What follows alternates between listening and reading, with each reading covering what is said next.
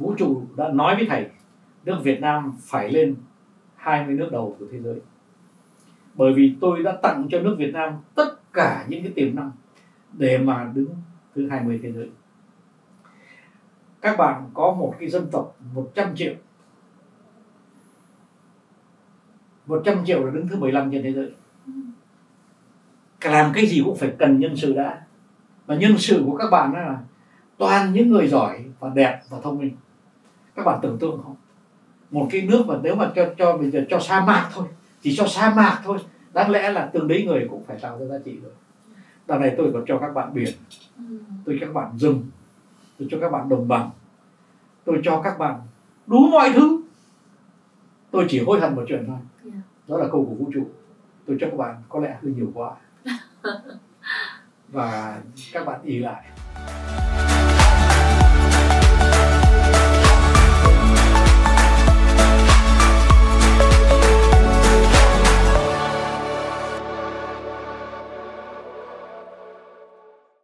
chào các bạn, mình là Châu, đại diện của Phonos. Ngày hôm nay thì Châu à, rất là vinh dự được có mặt ở đây để à, cùng với các bạn trò chuyện với một người mà bản thân Châu rất là kính trọng. Và chỉ cần nghe thấy tiếng nói của thầy, à, nhìn thấy nụ cười rạng rỡ của thầy hay thậm chí là chỉ cần là gõ cái tên thầy trên cái thanh tìm kiếm của Google thôi thì các bạn sẽ nhận được rất nhiều bài học cũng như là những nguồn cảm hứng quý giá và chính vì điều đó mà cho phép châu là không mất nhiều thời gian để giới thiệu về thầy ở đây nữa. Mà châu muốn là sẽ đi thẳng vào câu chuyện với thầy để các bạn có thể nhận được càng nhiều giá trị càng tốt trong cuộc trò chuyện ngày hôm nay. Rất vui được giới thiệu với mọi người giáo sư phan văn trường. Dạ em chào thầy ạ. Vâng thầy xin chào Vinh Châu. Và thầy cũng có thể nói như thế về Vinh Châu. Là con người cũng không cần phải à, được giới thiệu nhiều. Hôm nay à, thầy mong là có những cái nụ cười với nhau. Dạ. để mà chúng ta tạo nên à, cho các các bạn xem đây những cái điều thú vị. Dạ chắc chắn là như vậy rồi. À, nhân cái cuộc gặp gỡ ngày hôm nay với thầy trường thì châu cũng muốn khoe với mọi người là phonos đã có ờ, đã xin phép được ờ, nhà xuất bản trẻ và thầy trường cũng như là quỹ lê mộng đào, đúng không thầy ờ, để có thể được phát hành, gọi là, độc quyền phiên bản sách nói của bộ sách kết tinh một đời, gồm ba quyển là một đời thương thuyết, một đời quản trị và một đời như kẻ tìm đường thật sự đối với châu khi mà nghe được cái tin này thì mình cực kỳ hạnh phúc luôn các bạn ạ à. bởi vì là một fan hâm mộ của thầy trường cũng như là là một người rất là yêu thích những cái uh, câu chuyện vô cùng giản dị nhưng vô cùng sâu sắc trong bộ sách của thầy thì châu thật sự cảm thấy là Phonos cực kỳ may mắn khi mà đã có thể uh, xuất bản phiên bản sách nói cái đó cũng là may mắn của thầy và thầy cũng uh, rất là may mắn được làm việc với Phonos yeah. Dạ. bởi vì rằng là Phonos là một công ty tuy là còn còn nhỏ yeah. Dạ. nhưng mà cái uh, tiếng tăm của Phonos cái cách làm việc rất chuyên nghiệp của Phonos và À, cái à, những cái mục mà Phonos đã từng tạo ra đều là có những cái giá trị rất cao cho nên là đây là một cái vinh dự riêng cho cho thầy để làm việc với Phonos. Dạ em cảm ơn thầy nhiều ạ. Phonos vừa nhỏ vừa trẻ nữa thầy ạ. Coi như là trẻ. trẻ người non dạ hy vọng là vâng. sẽ được thầy dạy dỗ nhiều và hy vọng là sẽ được uh, tiếp tục uh, phát hành những cuốn sách trong tương lai của thầy. Uh, nhân đây thì uh, em cũng muốn uh, được uh, chia sẻ với thầy cái chuyện vui là thầy vừa viết xong hai quyển sách mới đúng không thầy? Uh, hai quyển sách mới này như thế nào Thầy có thể chia sẻ sơ sơ với em mọi người ạ? Vâng. À, thật sự ra thì ờ, hai cuốn sách mới này nó cũng ờ, tiếp nối theo à, tất cả cái dòng tư tưởng của mình à, qua ba cuốn sách đầu tiên. À, thì cái cuốn sách ờ, thứ tư của thầy nó sẽ nói về công dân toàn cầu công dân của vũ trụ. À, tại sao lại công dân toàn cầu công dân của vũ trụ? Thầy xin hé mở. Đó là tại vì trong cái lúc này thôi thì thầy gặp rất nhiều đông sinh viên và những rất đông những người đã đi làm muốn uh, tự nhiên muốn có được cái phong cách của công dân toàn cầu. À, thì mới đầu mình uh, phải thưa thưa với các bạn như thế này. Là mình vứt cái cuốn sách đó xong mình không tâm đắc mình bảo rằng là mình tả cái hình thức để mà trở thành công dân toàn cầu nào là phải nói ngoại ngữ nào là phải uh, uh, cư xử thế này khi mình đi ăn nào phải uh, tặng hoa như thế nào mình nào là phải uh, có những cái uh, uh, cách uh, đi đứng như thế nào khi mà mình đi gặp ông vua hoặc là một bà hoàng hậu hay là một ông uh, thủ tướng. Thế nhưng mình thấy rằng cái cuốn sách nó rỗng tuếch chả có cái gì trong đấy cả. Nó chỉ diễn tả một cái cuộc sống uh, bề ngoài của một uh, của một người doanh nhân thế rồi bất thình lình ban đêm vũ trụ đã tới. Gõ đầu mình và là không cuốn sách như thế là, là không có nội dung. Nội dung đó là hễ đã làm công dân toàn cầu thì phải là công dân của vũ trụ. Mà hễ là công dân của vũ trụ thì là cái gì? Là phải mình phải bảo vệ. Mình bảo vệ không những địa cầu mà mình bảo vệ vũ trụ. Đó là khi mà mình à, à, làm doanh nghiệp khi mà mình à, buôn bán. Khi mà mình làm dự án mình không được phá cái địa cầu này. Mình không được phá cái địa cầu này. Và khi mà mình là một đứa trẻ mình không được ném rác. Khi mà mình là một người uh, uh, tất tất cả những công việc làm của mình đều phải đóng góp cho làm cho cái địa cầu này nó đẹp hơn. Thế nhưng mà cái cuốn sách uh, thứ năm là cái cuốn sách mà mình muốn thay đổi cái uh, sự hiểu biết của một doanh nghiệp về cái cách quản trị mới mình à, thấy rằng là rất nhiều doanh nghiệp à, nhất là những doanh nghiệp gia đình à, chúng ta có 99% doanh nghiệp của chúng ta là doanh nghiệp gia đình. Thì toàn là những doanh nghiệp mà có thể nói rằng không những quan liêu nhưng mà quan liêu theo kiểu gia đình là quan liêu trưởng giả. Đó. ôi chào mình thấy rằng là nhân viên chắc khổ lắm. Tại vì không những họ phải chịu cái cái cái lệnh của người quan liêu nhưng mà lại họ lại còn chịu cái um, thói quen thói xấu của những gia đình thầy mới viết ra cái cuốn sách này đó là cái cuốn sách để giải thích rằng là uh, mình đã chế ra vào cái thời mà mình uh, năm 40 tuổi. Mình đã chế ra cái gì mà sau này Microsoft với Google là nó đã tạo nên. Là một cái doanh nghiệp hoàn toàn bình đẳng. Thế thì cái doanh nghiệp bình đẳng là gì? Là cái doanh doanh nghiệp mà cái người làm sếp không phải là người chủ tịch hay người tổng giám đốc. Cái người làm sếp là lợi ích tối đa của, của tập thể. Và cái cái chữ cái người chủ hữu cái công ty không phải là người cổ đông mà tất cả những người trong xã hội tham gia vào cái hệ sinh thái tạo nên cái giá trị của cái doanh nghiệp đó. Tức thí dụ nhân viên cũng chủ hữu cái công cái doanh nghiệp đó một chút khách hàng cũng chủ hữu cái cái doanh nghiệp đó một chút. À, ờ, chợ búa à, ờ, tiền tài ờ, ngân hàng luật sư tất cả những người đó đều có đóng góp cho cái giá trị của công ty. Cho nên là họ cũng chủ hữu cái công ty một chút. Một khi mà mình đã hiểu như thế thì mình thấy rằng một cái doanh nghiệp đó, nó thuộc về một cái hệ sinh thái, chứ nó không phải là thuộc về một cái bàn tay bảo rằng tôi có một trăm phần trăm cổ phiếu doanh nghiệp là của tôi. Anh nói thế trên mặt pháp lý thì anh có quyền nói thế. Nhưng mà anh cư xử đi, anh hãy cư xử như thế đi thì anh sẽ thấy là cái doanh nghiệp của anh sẽ sớm giải tán qua những chia sẻ ngắn vừa rồi của thầy trường thì à, chắc các bạn cũng hiểu vì sao mà ngày hôm nay Phonos lại chọn cái chủ đề là doanh nghiệp Việt và sức mạnh quốc gia để trao đổi với thầy ở đây. Bởi vì thầy là người à, đã trải qua rất là nhiều vị trí và là một trong những người Việt mà đã chạm đến những cái vị trí ở cấp độ quản trị cao nhất ở các cái tập đoàn lớn ở trên thế giới. Và thầy là người mà hiếm hoi ở Việt Nam đã thực hiện những cuộc thương thuyết mang một cái tầm uh, rất là lớn và thầy cũng đã nhận được rất là nhiều sự ghi nhận không chỉ của uh, chính phủ ở Việt Nam mà còn là ở đất nước mà bây giờ uh, có thể gọi là quê hương thứ hai của thầy là nước Pháp. Uh, và thầy rất là nhiều những cái hành trình mà thầy đã đi qua như vậy và ngày hôm nay thì uh, thầy đã trở về Việt Nam. Uh, có thể nói là phần lớn thời gian thầy sẽ ở Việt Nam và thầy cống hiến cho các cái bạn trẻ ở Việt Nam những con người trẻ ở Việt Nam. Và em uh, tự nhiên em em em tò mò tại vì giống như là người ta ở Việt Nam thì người ta rất muốn đi. Nhưng thầy uh, đã ở ở nước ngoài bây giờ thầy là công dân của nước nước Pháp và thầy lại chọn lựa trở về Việt Nam để cống hiến như vậy. Uh, cái điều gì đã thôi thúc và uh, đã khích lệ thầy để thầy làm điều này? Đó thật sự thầy về thầy đã đi thăm 30 cái vùng miền. Vẫn còn thiếu ờ, hai uh, chục cái. Nhưng mà thầy có thể nói rằng là thầy là một trong những người hiểu biết đất nước Việt Nam rất là sâu rồi. Và thầy thấy cái gì? Thầy thấy rằng là nước Việt Nam mình nói chung dân tộc của mình không hiểu được là mình có cái nước một trong những nước tuyệt vời nhất thế giới.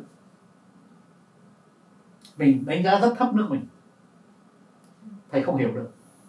Không có nước nào có biển như nước mình mình bảo rằng là nếu mà thí dụ như là cái cuộc sống của mình chỉ có bốn cái tứ khoái này thì mình chẳng cần nước nào cả để giúp chúng ta làm cái việc đó. Bởi vì chúng ta cứ ra biển chúng ta múc nước lên là chúng ta có con cá chúng ta hồ của chúng ta đầy cá. Chúng ta còn có hồ trên cả đỉnh núi nữa chứ không phải là chỉ có phải phải xuống dưới thấp mới có hồ đâu. Rồi rừng của chúng ta thì quá tuyệt vời. À, cái rừng của chúng ta đã có bao nhiêu những cái sinh vật mà đa dạng những cái độ mà thế giới họ tới để họ nghiên cứu. Thế rồi chúng ta có một cái dân tộc quá tuyệt vời. Một cái dân tộc mà phụ nữ thì đẹp như tiên hết cả mà đàn ông thì nhanh nhẹn nhanh nhẹn đến cái độ mà cái gì làm cũng đi đường tắt hết. Thế à, rồi quá thông minh. Thế bảo rằng là ta lạ gì một cái đất nước đẹp như thế này mà lại nhiều cái uh, tiềm năng như thế này mà lại với một cái dân tộc tức là cái nhân sự sống như cái đất nước giỏi như thế này lại đẹp như thế này thông minh như thế này mà lại chăm chỉ như thế này.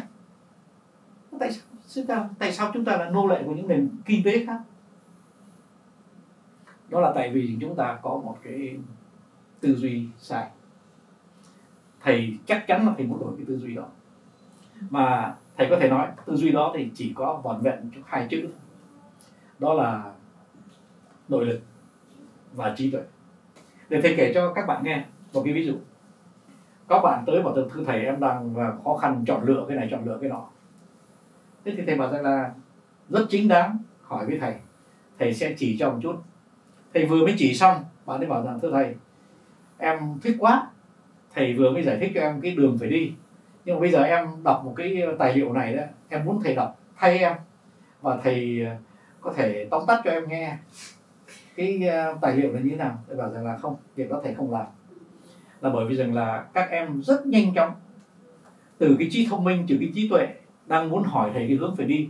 Xong rồi sau đó đó vịnh luôn vào thầy và ỷ vào thầy để mà những cái uh, cuốn sách hoặc là những cái tài liệu khó đọc các em không chịu làm.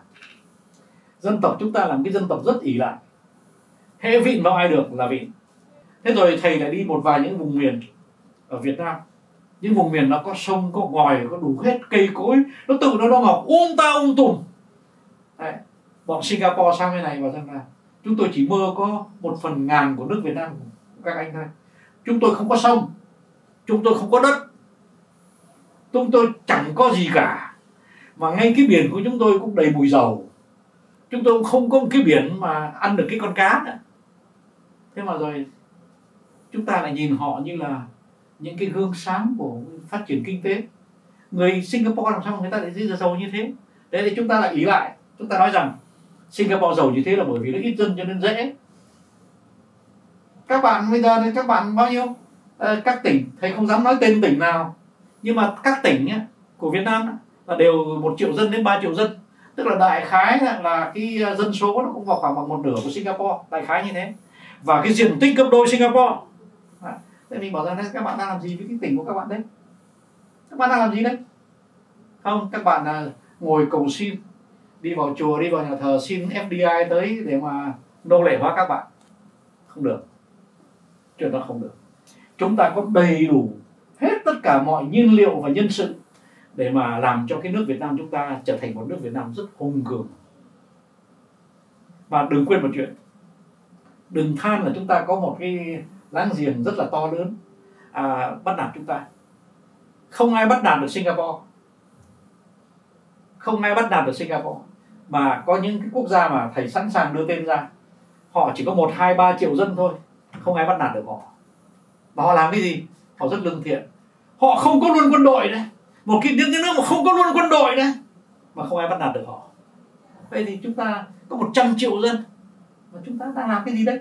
Thế thì thầy muốn à, đóng góp cái phần nhỏ của mình vào cái sự à, thứ nhất là mình thức tỉnh. Mà mình hiểu được rằng là mình có rất nhiều điều mà phải làm rất đẹp cho đất nước. Và đất nước chúng ta phải đứng trong 20 nước đầu thế giới thì mới đúng cái vai trò của chúng ta. Nhưng mà để thay đổi thì mình phải hiểu cái gốc rễ của cái chuyện đó. Theo thầy là từ cái thời điểm nào? Tại vì theo như em nhớ là người Việt Nam của chúng ta từ thời điểm trước đây gọi là cũng đi mở cõi cũng gọi là chống ngoại bang cũng coi như là cùng đồng lòng đứng lên. Tức là mình đã có một cái lịch sử vàng son. Như vậy từ cái khoảnh khắc nào cái, cái sự kiện nào mà nó lại tạo ra một cái vô thực tập thể? Đây nhé mình nói thế này thì nó rất đơn giản. Khắp nơi mà có người Việt Nam trên thế giới người Việt Nam lúc nào đứng đầu trong các trường đại học. Yeah ngay cả cái Silicon Valley là cái nơi hệ sinh thái mà nó tạo nên tất cả cái công nghệ thông tin của thế giới. Số đông là người Ấn Độ và người Việt Nam. Tức là chúng ta có khả năng tạo giá trị ở tại nước người. Những cái giá trị mà họ phải vin vào mình để mà, để có được. Thế nhưng chúng ta không tạo được cái giá trị đó ở tại nước chúng ta. Mà trong khi đó thì chỉ cần nằm dài ra, rồi ăn cá cá của chúng ta đó thầy đây là thầy xin nhắc lại một điều thôi. Các bạn mà vào tất cả các tiệm cơm cá ở trên toàn thế giới các bạn sẽ thấy rằng những cái tiệm mà nó chuyên môn bán cá để cho các bạn ăn. Nó chỉ có hai loại cá ba loại cá thôi. Các bạn ăn vào đi vào một cái quán ăn mà quán ăn cá của Việt Nam các bạn có 50 loại cá hai chục loại tôm. Chưa kể cua. Chưa kể rồi ghẹ. Nhiều như thế. Thế thì chúng ta phải tự hỏi xem là tại sao? Mà cái người Việt Nam ở nước ngoài chúng ta giỏi như thế mà đến khi về nước thì chúng ta lại lại như thế. Thế thì cái câu trả lời đó là chúng ta là một dân tộc à, có lý luận cục bộ. Chúng ta không có lý luận hệ thống mà cái đó nó đi từ cái nền giáo dục của chúng ta. Thầy phải giải thích thêm về cái này để cho các bạn hiểu thế nào là lý luận cục bộ và lý luận hệ thống. Khi mà thầy gặp các sinh viên Việt Nam nói chung, rất ít có khả năng đối các mắt xích vào với nhau. Thành ra là những câu nói của các bạn ấy đều ngắn ngủn. Trời, hôm nay đẹp, chấm. Chắc nó không mưa đâu, chấm. Mây nó như thế này, chấm. Vâng. Nhưng mà ai cũng hiểu là những cái đó nó dính hết cả với nhau nhưng các bạn nói cái câu đó các bạn không nối liền được các bạn với nhau được. Đó là tại vì rằng là các bạn ấy không có nắm được cái lý luận hệ thống. Mà nắm được lý luận hệ thống đấy thì mới giúp cho cái sự nghiên cứu nó đi sâu được. Thí dụ thì bảo rằng là à, à, tại sao cái biển này có cá? Thế, thế thì mình hỏi cái câu tại sao đó, đó thì mình nghiên cứu thêm. Là bởi vì là cái đó là cái hệ thống lý luận của mình đang tiếp tục. Nhưng mà chúng ta không, chúng ta không phải là cái người và nắm vững được cái lý luận hệ thống. Khi mà thầy có một lần thầy ngã ngửa ra mà thầy té mà thầy buồn bã kinh khủng cả đêm hôm đó, là thầy được nghe một vị giáo sư rất nổi tiếng nói chuyện, các sinh viên vỗ tay ầm lên. Mà thầy phải nói rằng là giáo sư đó nói một điều điều rất là hay. Thế nhưng mà trong cái việc trình bày của giáo sư đó, giáo sư đó lỡ nói hai ba câu mà thật làm thầy rất buồn này, có năm cái điểm này các em phải học thuộc nhá. Có chết. Làm sao thuộc được? Trong lòng thầy thì nói rằng làm sao thuộc được. Giáo sư đó cứ nhắc đi nhắc lại là có 5 điểm này phải thuộc, xong có 7 điểm kia phải thuộc, có hai điểm kia phải thuộc. Mình bảo rằng là nếu mà nếu mà như thế, mà một vị giáo sư nổi tiếng như thế, mà bắt sinh viên học thuộc lòng, thì sẽ không bao giờ có lý luận hệ thống. Riêng thầy đó thầy luôn luôn gặp sinh viên thầy chỉ bảo rằng là hãy tìm hiểu tại sao. Và tại sao xong rồi đó thì tại sao nữa? Tại sao nữa? Thì khi mình đi tại sao tại sao tại sao thì nó là một cái chuỗi bắt xích. Nó giải thích cho tại sao cái thế giới đó, nó như thế.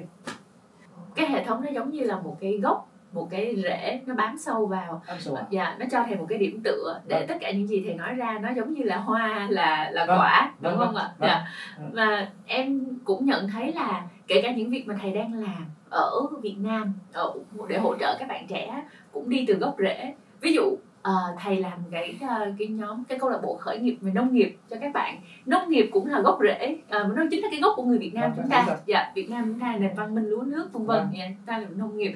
Xong rồi thầy làm cái ờ, chương trình ờ, những cái khóa học về cái ờ, cộng đồng về cấy nền và hiện bây giờ là đã lan tỏa đến coi như là hầu khắp tỏa kinh khủng quá. Dạ, hầu khắp các cái tỉnh thành ở cả nước và coi như là mọi ờ, các cái độ tuổi khác nhau các bạn đều có thể tìm thấy được tiếng nói chung ở chỗ cấy nền đó. Vâng, vâng. và riêng cái chữ cấy nền đó thôi nó đã thể hiện được cái gốc rễ của của vấn đề rồi. Vâng. dạ. Thế thì cho phép thầy nói vài câu về cái nền này là và cái gốc rễ rễ nó là ở đâu? Dạ. Thầy thấy rằng là dân tộc chúng ta khi mà thầy về cách đây 20 năm dạ. thầy phải nói thật thầy cũng không thấy mấy ai yêu nhau lắm đâu thế à? Ờ, dân thấy tộc rời rạc lắm ạ. Dân tộc không yêu nhau.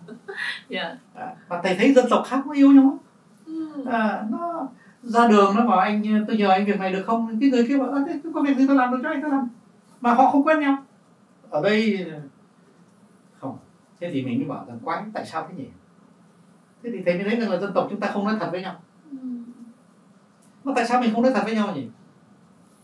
Thế rồi dân tộc này không có động lực các em ờ, sinh viên nói với thầy rằng thầy ơi khó quá thầy ạ.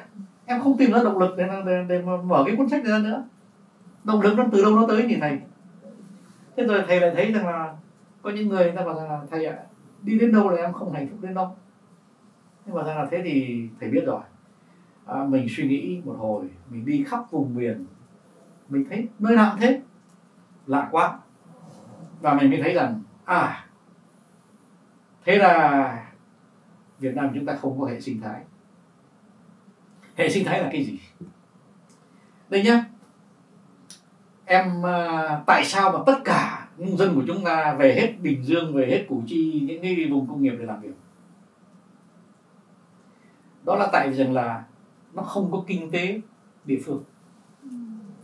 Và tại sao không có cái kinh tế địa phương? Đó là tại vì rằng là à, mình phải lấy một cái ví dụ một cái ví dụ này đó là có một vị bộ trưởng mà thầy rất kính mến. Bộ trưởng à, nông nghiệp thầy rất kính mến. Anh ấy nói rõ anh bảo rằng là có người người ta có vườn thanh long. Ừ. người ta bán được thanh long. Thế là mọi người những vườn bên cạnh là đang bán à, được à, cây thơm quả gì đấy chặt hết và giờ là nó làm được thanh long nó bán được thì mình cũng trồng thanh long. Thế thì tất nhiên cả nước trồng thanh long. Cả cái tỉnh nó trồng thanh long thế rồi tỉnh bán nhãn thì chỉ trồng nhãn người nào trồng nhãn thì thấy là người, người, à, láng giềng họ bán được nhãn trồng nhãn. Thế thành ra là có những nơi toàn có nhãn này, có những nơi toàn thanh long này.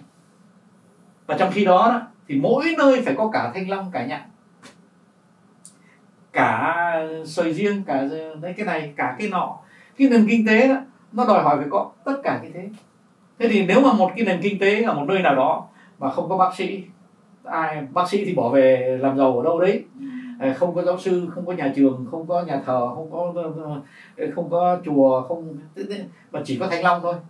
Thì tất nhiên là một ngày kia cái nền kinh tế đó, đó sẽ lụi bại.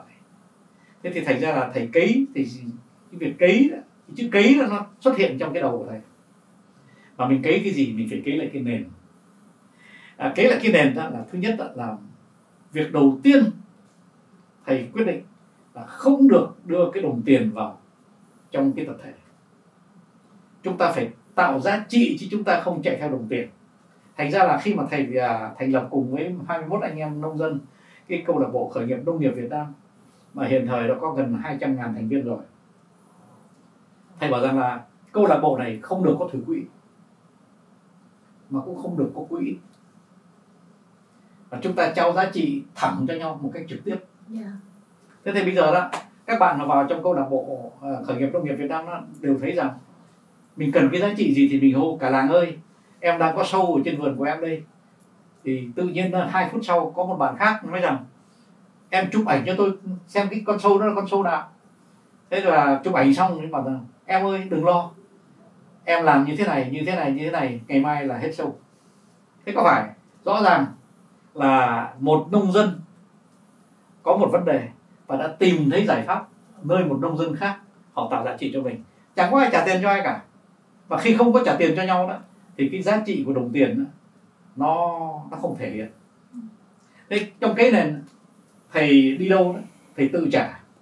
Thầy uh, dạy học nhưng mà miễn phí.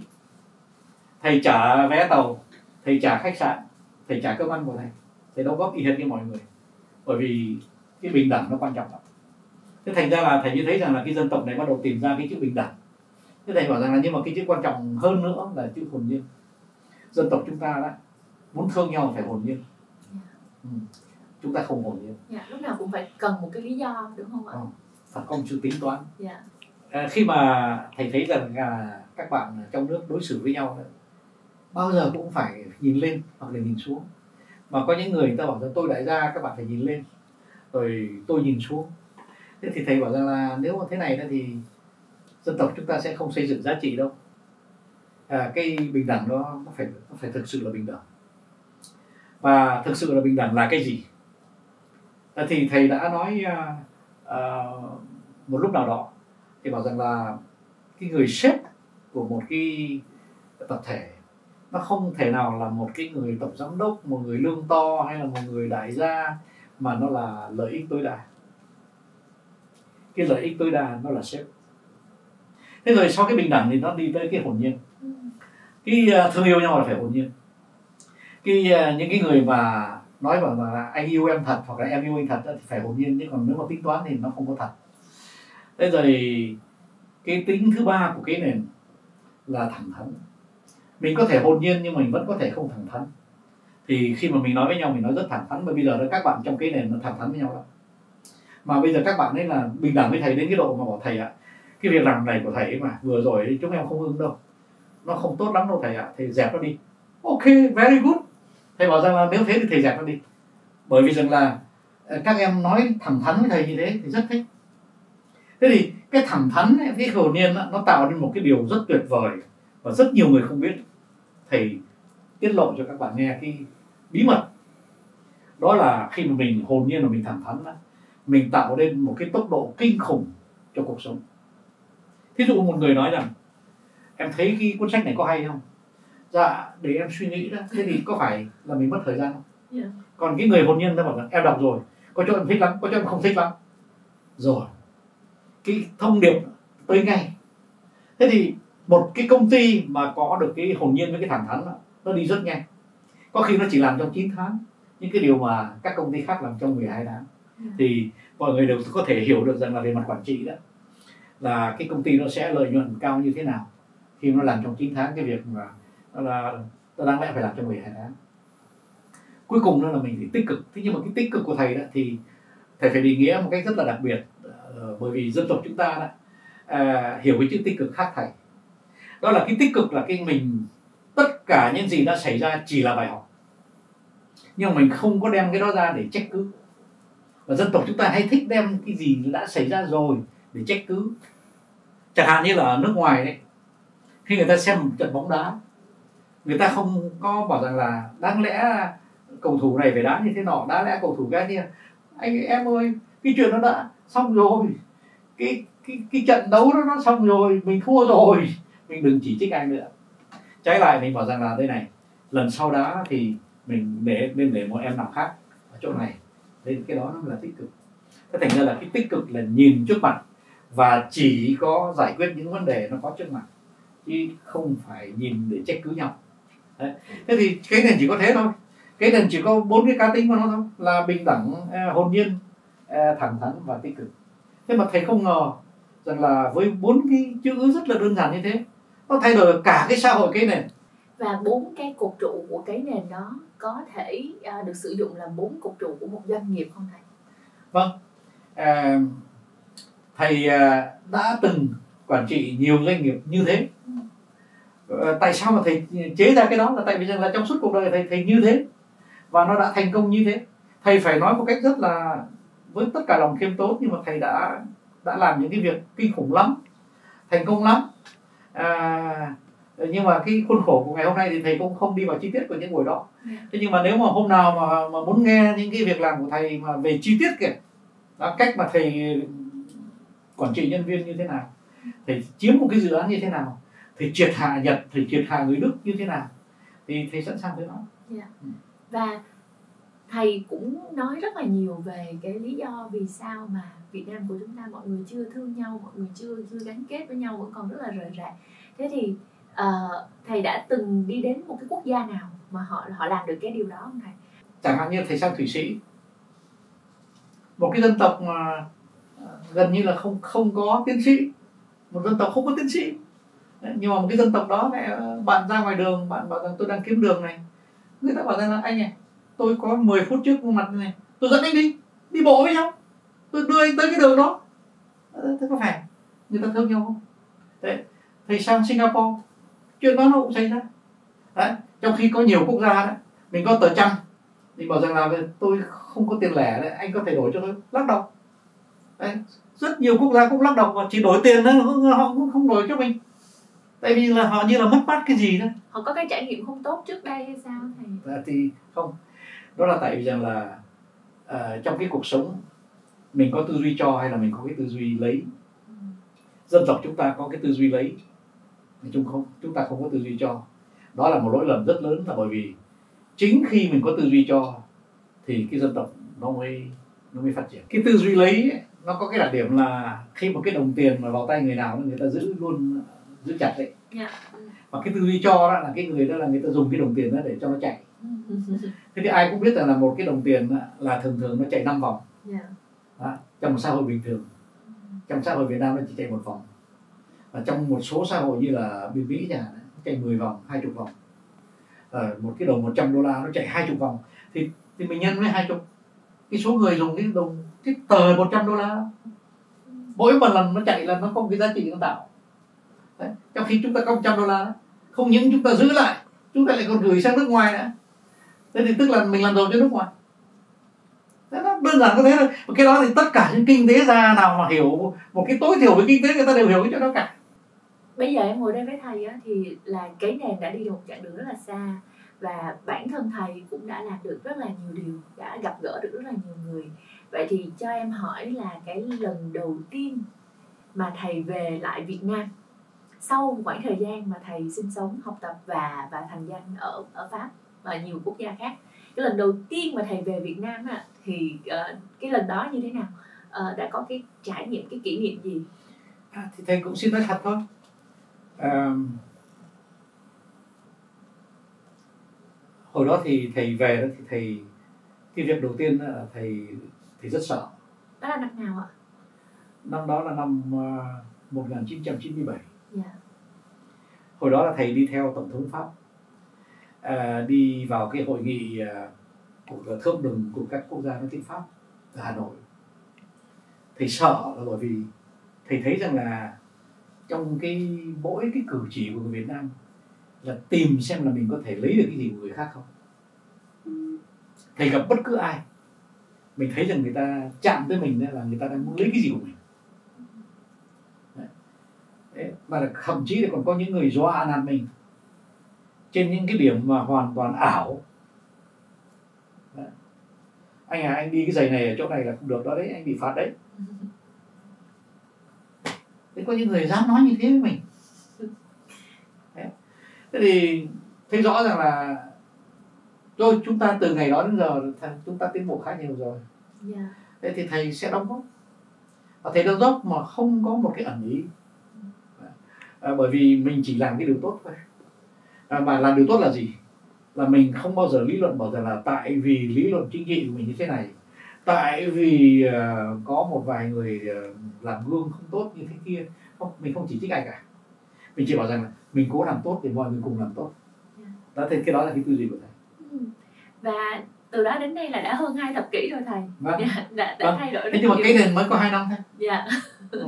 cái nền mới có hai năm thôi mà cái câu lạc bộ khởi nghiệp nông nghiệp Việt Nam nó mới có 4 năm thôi. Dạ. Và bây giờ nó 200 ngàn thành viên rồi. Ừ. đấy và không có câu lạc bộ nào mà có 200 ngàn thành viên hết ở nước nước Việt Nam này. dạ. Mà ở trong đó không có thu quỹ. Không có quỹ. Dạ. Là mọi người đấy giống như thầy nói đấy là cứ hồn nhiên thôi. Họ cứ Vâng. cho Vâng. trên tinh thần Cứ cho họ cho nhau. cho nhau. dạ. Ừ.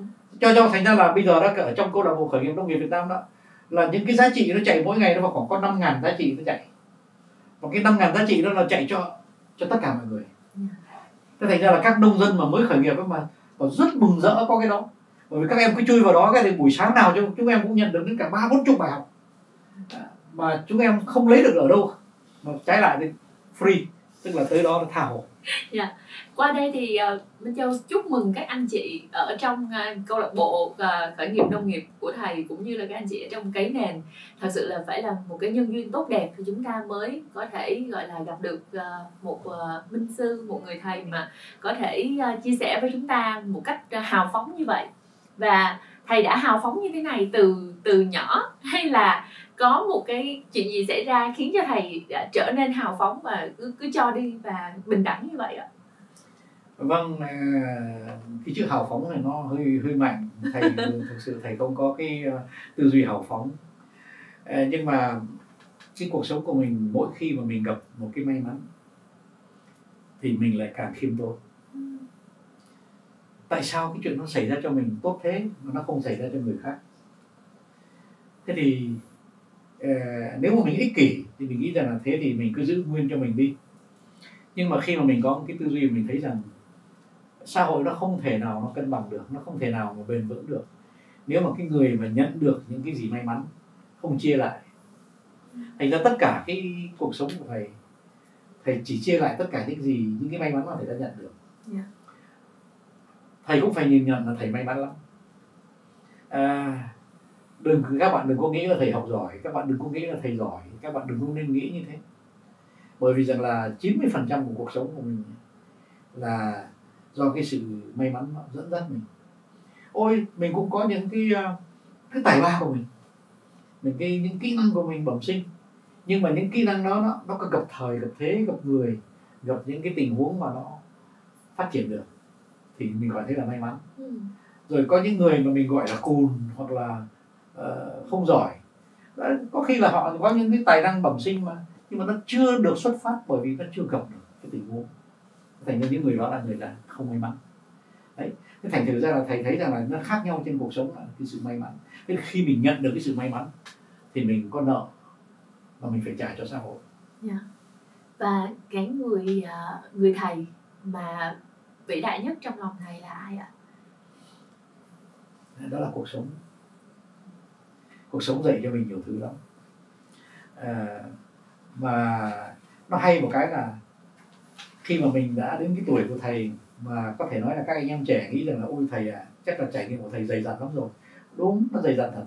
Nhưng càng trải nghiệm dày dặn thì mình sẽ càng thấy là mình càng thích những bài học. Tại sao thế? Tại vì mình ở cái tuổi mà mình hấp thụ cái bài học khác. Nó nó đậm đà lắm nó sâu sắc lắm. Trong khi đó nó đôi khi một cái bài học mà nó tới cho những người trẻ mà còn ở cái tuổi hồn nhiên ấy, thì có khi cái âm hưởng của nó nó nhẹ hơn. Mình mỗi lần mà mình nhận được cái bài học nó sâu sắc lắm. Là mình thích thú lắm. Yeah. Và khi mà thầy uh, trải nghiệm cái cuộc sống ở nước ngoài uh, tức là năm 17 tuổi thì thầy rời khỏi Việt Nam và sang Pháp. Và sau đó là uh, nhiều thập kỷ tiếp theo thì thầy uh, sinh trưởng và phát triển ở ở nước ngoài. Vâng. và sau đó thì thầy trở lại Việt Nam. Uh, trước đó thầy còn có 20 năm ở Malaysia nữa. Vâng. có nghĩa là cái cái trải nghiệm cuộc sống cái cái môi trường cuộc sống của thầy nó nó thầy tự thử thách mình liên tục thầy có những cái sự thay đổi liên tục vâng vâng thầy thầy phải nói rằng là thầy nhận cái cuộc sống này như là một cuộc thử thử thách không ngừng yeah. Dạ là bởi vì rằng là mình làm cái gì cũng phải cố gắng hết sức mà cái việc mà cố gắng nó còn dễ việc cố gắng hết sức nó rất khó thế ờ, thầy làm cái gì thầy cũng cố cho đến tận cùng ừ. mình mình khai thác được hết tất cả cái khả năng của mình ừ. thì khó lắm yeah. Thế còn làm mà nhàng nhàng một tí là tốt tốt thôi. Tốt thôi như thế thì dễ lắm. Và khi mà thầy trở về Việt Nam ấy trong cái tâm thế là một người gọi là uh, có những cái trải nghiệm là tức là thầy ừ, coi cho mình cái quyền được nói trong nhiều nhiều mảng rồi ấy thì uh, thầy thấy là những cái doanh nghiệp tại Việt Nam bây giờ mình đang nói đến cái doanh nghiệp Việt Nam và những cái gì mà doanh nghiệp và lãnh đạo Việt Nam cần phải hướng tới để để phát triển hơn thì thầy thầy nghĩ là những cái mảng nào? Nãy giờ chúng ta nói về cái nền ở bên dưới bây giờ chúng ta nói lên một chút xíu cụ thể hơn về doanh nghiệp Việt Nam.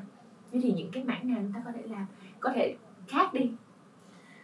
Thầy nói một cái điều mà sẽ bất ngờ cho các bạn đó là bởi vì cái tư duy bắt trước nhau.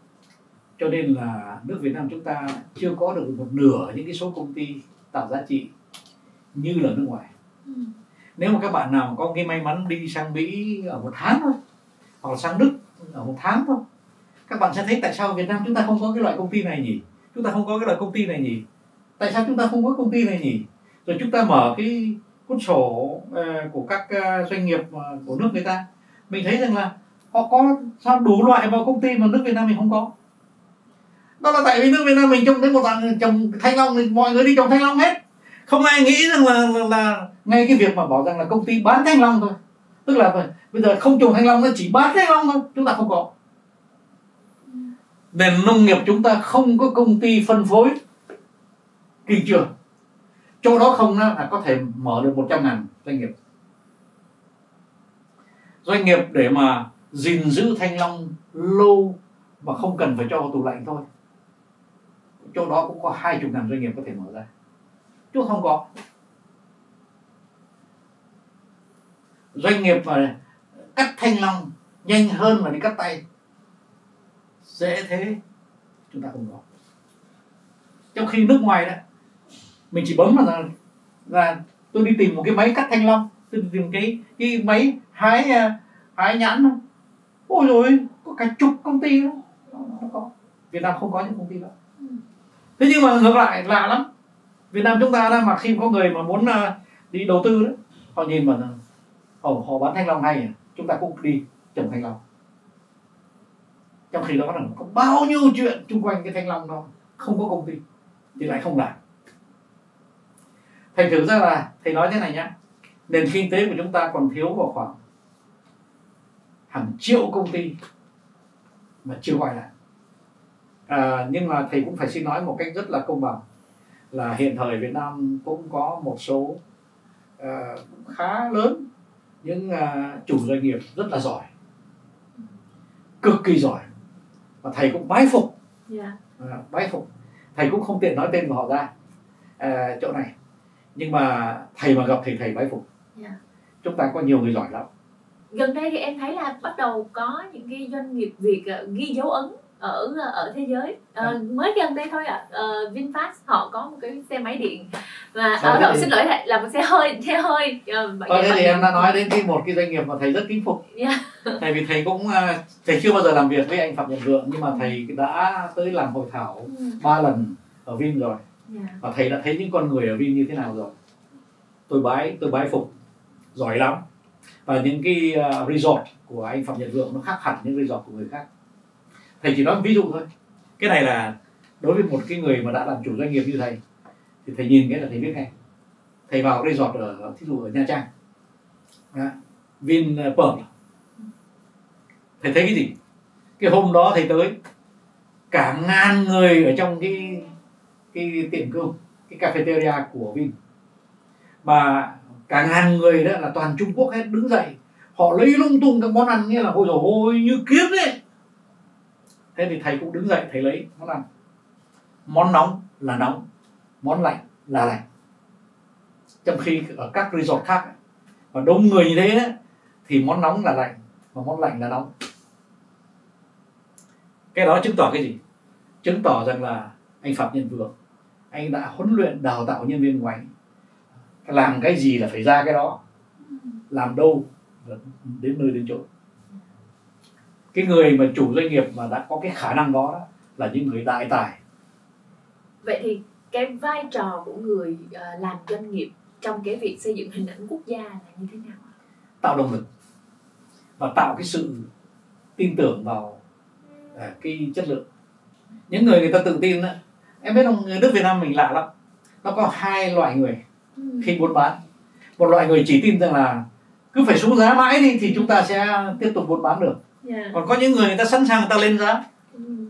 ở, ở Việt Nam mình có nhiều sản phẩm rất là đắt mà họ cứ lên giá mà vẫn cứ có người mua tại vì họ rất tự tin về ừ. chất lượng của họ còn có những người người ta không tự tin về chất lượng của mình nên họ cứ xuống giá hoài thì cái đĩa bánh cuốn này nó cứ xuống 25 ngàn rồi nó xuống 22 ngàn rồi nó xuống 18 ngàn không thì ta chỉ mất chất lượng đi thôi yeah. Thì, thì phải nói rằng là những cái người mà không tin tưởng vào chất lượng của mình và không tạo nên cái giá trị thật nó đông hơn những người tạo giá trị thật và đó là những cái uh, chúng ta vừa mới nói đến một cái doanh nghiệp uh, và nằm trong những cái hệ sinh thái những cái doanh nghiệp mà họ có đủ cái sức mạnh và tầm ảnh hưởng ừ. và để họ tạo cái nguồn động lực và họ mở đường. Nhưng mà đồng thời hiện bây giờ các bạn trẻ của chúng ta cũng có cái mộng được làm doanh nghiệp được khởi nghiệp được kinh doanh rất là nhiều. Và không phải ai trong đó cũng thành công và nó có cái kết quả tốt. Cái việc khuyến khích cái văn hóa khởi nghiệp kết quả cũng tốt nhưng đồng thời nó cũng sẽ bên cạnh đó nó cũng có những cái side effect đúng không thầy những cái à, cái văn quả. hóa khởi nghiệp không đủ để tạo ra sự khởi nghiệp ừ. cái cái khởi nghiệp mà dễ thành công nhất là những khởi nghiệp và đi đôi với những cái doanh nghiệp đã có sẵn rồi ừ. à, thầy chẳng hạn như thầy đi những doanh nghiệp lớn thầy đều nói với các doanh nghiệp lớn rằng các bạn biết không yeah. Dạ. các bạn lời rất nhiều lợi nhuận của các bạn rất cao thành ra là các bạn nên tạo những cơ hội cho các em anh em, em trẻ Ừ. ngay trong công ty của bạn tức là khởi nghiệp trong chính công ty của mình. Chẳng hạn như là các bạn trẻ Ừ. ở trong công ty đó. Dạ. và ông chủ doanh nghiệp nói rằng là tôi à, sẽ à, cho một cái vốn đầu tư để giúp các bạn khởi nghiệp. Thì cái khởi nghiệp nó dễ thành công lắm. Còn có những cái khởi nghiệp mà bảo rằng là có những anh em mà mơ ban đêm có giấc mơ và là tôi có cái vườn trồng hoa trồng liếc gì ngon đấy thì những cái khởi nghiệp đó nó rất khó thành công. Bởi vì rằng là nó có những cái điều mà các em khởi nghiệp không biết. Thầy giải thích cái đó trong những cuốn một đời quản trị rất là rõ à, có thể nói rằng là gần như là tất cả 90% các anh em trẻ không hiểu được một vài điều cơ bản của việc khởi nghiệp mà sẽ sẽ thất bại vì không hiểu được những điều đó. Là mà một trong những cái điều mà các em ấy không hiểu là khi đã có sản phẩm khởi nghiệp thì cái đó mới có được 10% cái 90% kia là phải có đối tác phải có phải có hệ sinh thái mà cái đó các em mới không biết xây dựng Dạ.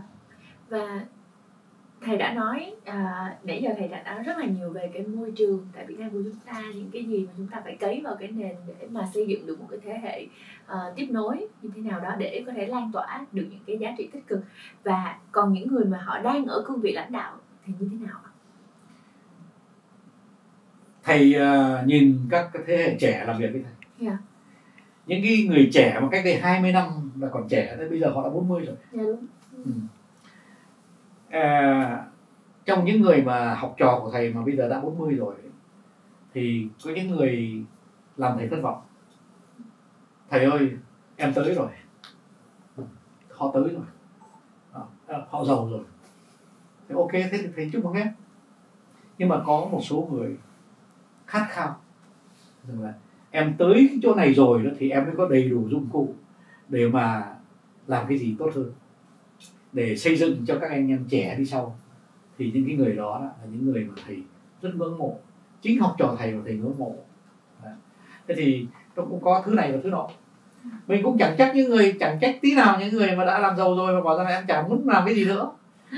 Thì có, có gì để trách. Dạ. thế nhưng mà à, mỗi chúng ta ở trong cái đất nước như thế này có bổn phận phải xây dựng đóng góp trong cái sự xây dựng thì thầy mong là thầy cũng à, làm gương được một, một phần Dạ.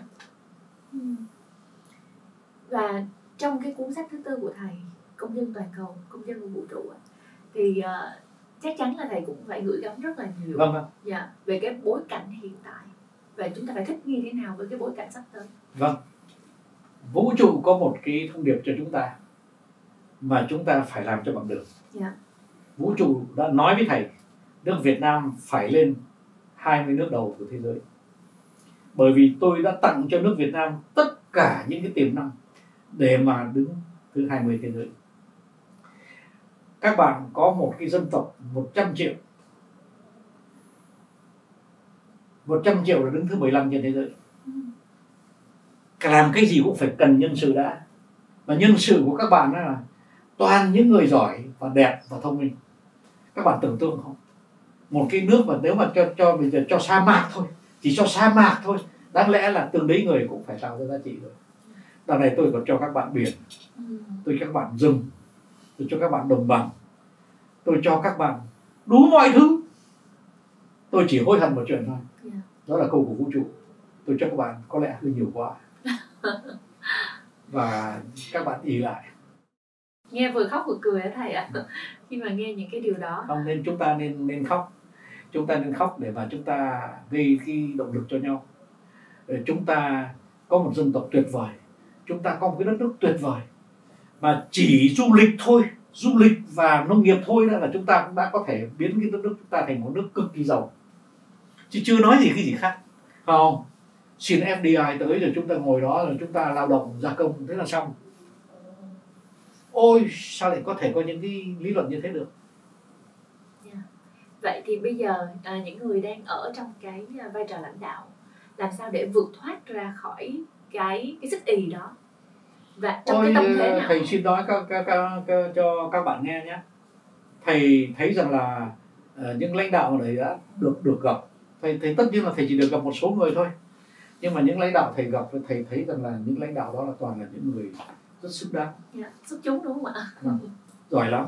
Dạ. mà thầy thầy chỉ mong một chuyện thôi là cho dù thầy cao tuổi thầy đóng góp được cho các bạn ấy bởi vì các bạn ấy có quyền hành trong tay. Mà trong khi là thầy thì thầy chỉ có tư duy trong trong tay thôi.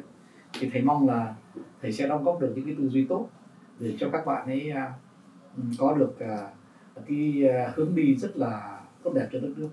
Nhưng mà thầy rất à, thầy rất là ấn tượng với cái à, cái tài năng của những lãnh đạo thầy đã từng gặp.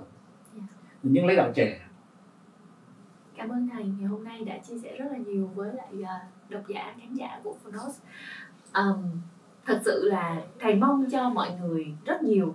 À, mà em thật sự là chỉ mong là thầy à, sẽ có thật là nhiều sức khỏe và luôn luôn à, phấn chấn à, luôn luôn à, lạc quan cũng như là giàu cái à, cái là cái cái sự uh, hân hoan cái niềm vui và cái sự hồn nhiên như bây giờ. Tiếp tục uh, để chia sẻ và lan tỏa với mọi người. Yeah, một lần nữa cảm ơn thầy rất là nhiều uh, vì đã dành thời gian cho Phonos và cũng cảm ơn các bạn đã theo dõi câu chuyện ngày hôm nay.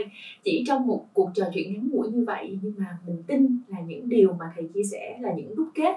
Đúng như tên gọi bộ sách của thầy đó là kết tinh một đời và nó rất là có giá trị. Và nó đã được đúc kết trong quá trình thầy sống làm việc quản trị cống hiến uh, và mình tin là nó sẽ rất là hữu ích cho tất cả các bạn. Dù là bạn vẫn còn đang ngồi trên ghế nhà trường dù là bạn đang trăn trở với sự nghiệp của mình hay là bạn đang nỗ lực phấn đấu để chạy nước rút trên cái hành trình sự nghiệp của bạn thì câu chuyện mà thầy chia sẻ hay những đúc kết của thầy thực sự sẽ đem đến cho chúng ta rất là nhiều uh, vũ khí những công cụ để các bạn có thể làm tốt hơn cái việc mà các bạn đang hướng đến. Và mong là chúng ta có thể uh, tìm đọc cũng như là theo dõi những cái kênh thông tin của cái nền ví dụ như cái nền radio hay là những cái trang thông tin chính thức của cái nền hoặc là các bạn có thể đọc sách nghe sách của thầy để có những nguồn cảm hứng này. Một lần nữa thì cảm ơn các bạn đã quan tâm theo dõi và em ờ, cũng cảm ơn thầy đã đến với chương trình và rất là mong thầy sẽ có nhiều sức khỏe để tiếp tục lan tỏa cái tinh thần lạc quan và trí thức của thầy. Cảm ơn thầy rất nhiều ạ. Thầy xin cảm ơn Phonos ờ, Dạ. cảm ơn ờ, Minh Châu ờ, đã cho thầy cái cơ hội để mà xuất phát một vài ý tưởng. Chắc chắn là như vậy. Ờ, và Phonos cũng ờ, được ờ, truyền cảm hứng rất là nhiều bởi thầy ngày hôm nay và mong là các bạn đang theo dõi chương trình, đặc biệt là những ai mà chúng ta đang trăn trở rất nhiều về sức mạnh của nội nội lực của mình hay là sức mạnh của quốc gia hay là cái con đường cái hành trình sự nghiệp hay là con đường phát triển doanh nghiệp của chúng ta thì những cái chia sẻ của thầy trường ngày hôm nay sẽ hữu ích cho các bạn. Dạ cảm ơn thầy rất là nhiều ạ. Dạ cảm ơn tất cả mọi người và à, chào tạm biệt mọi người ạ. Cảm ơn thầy.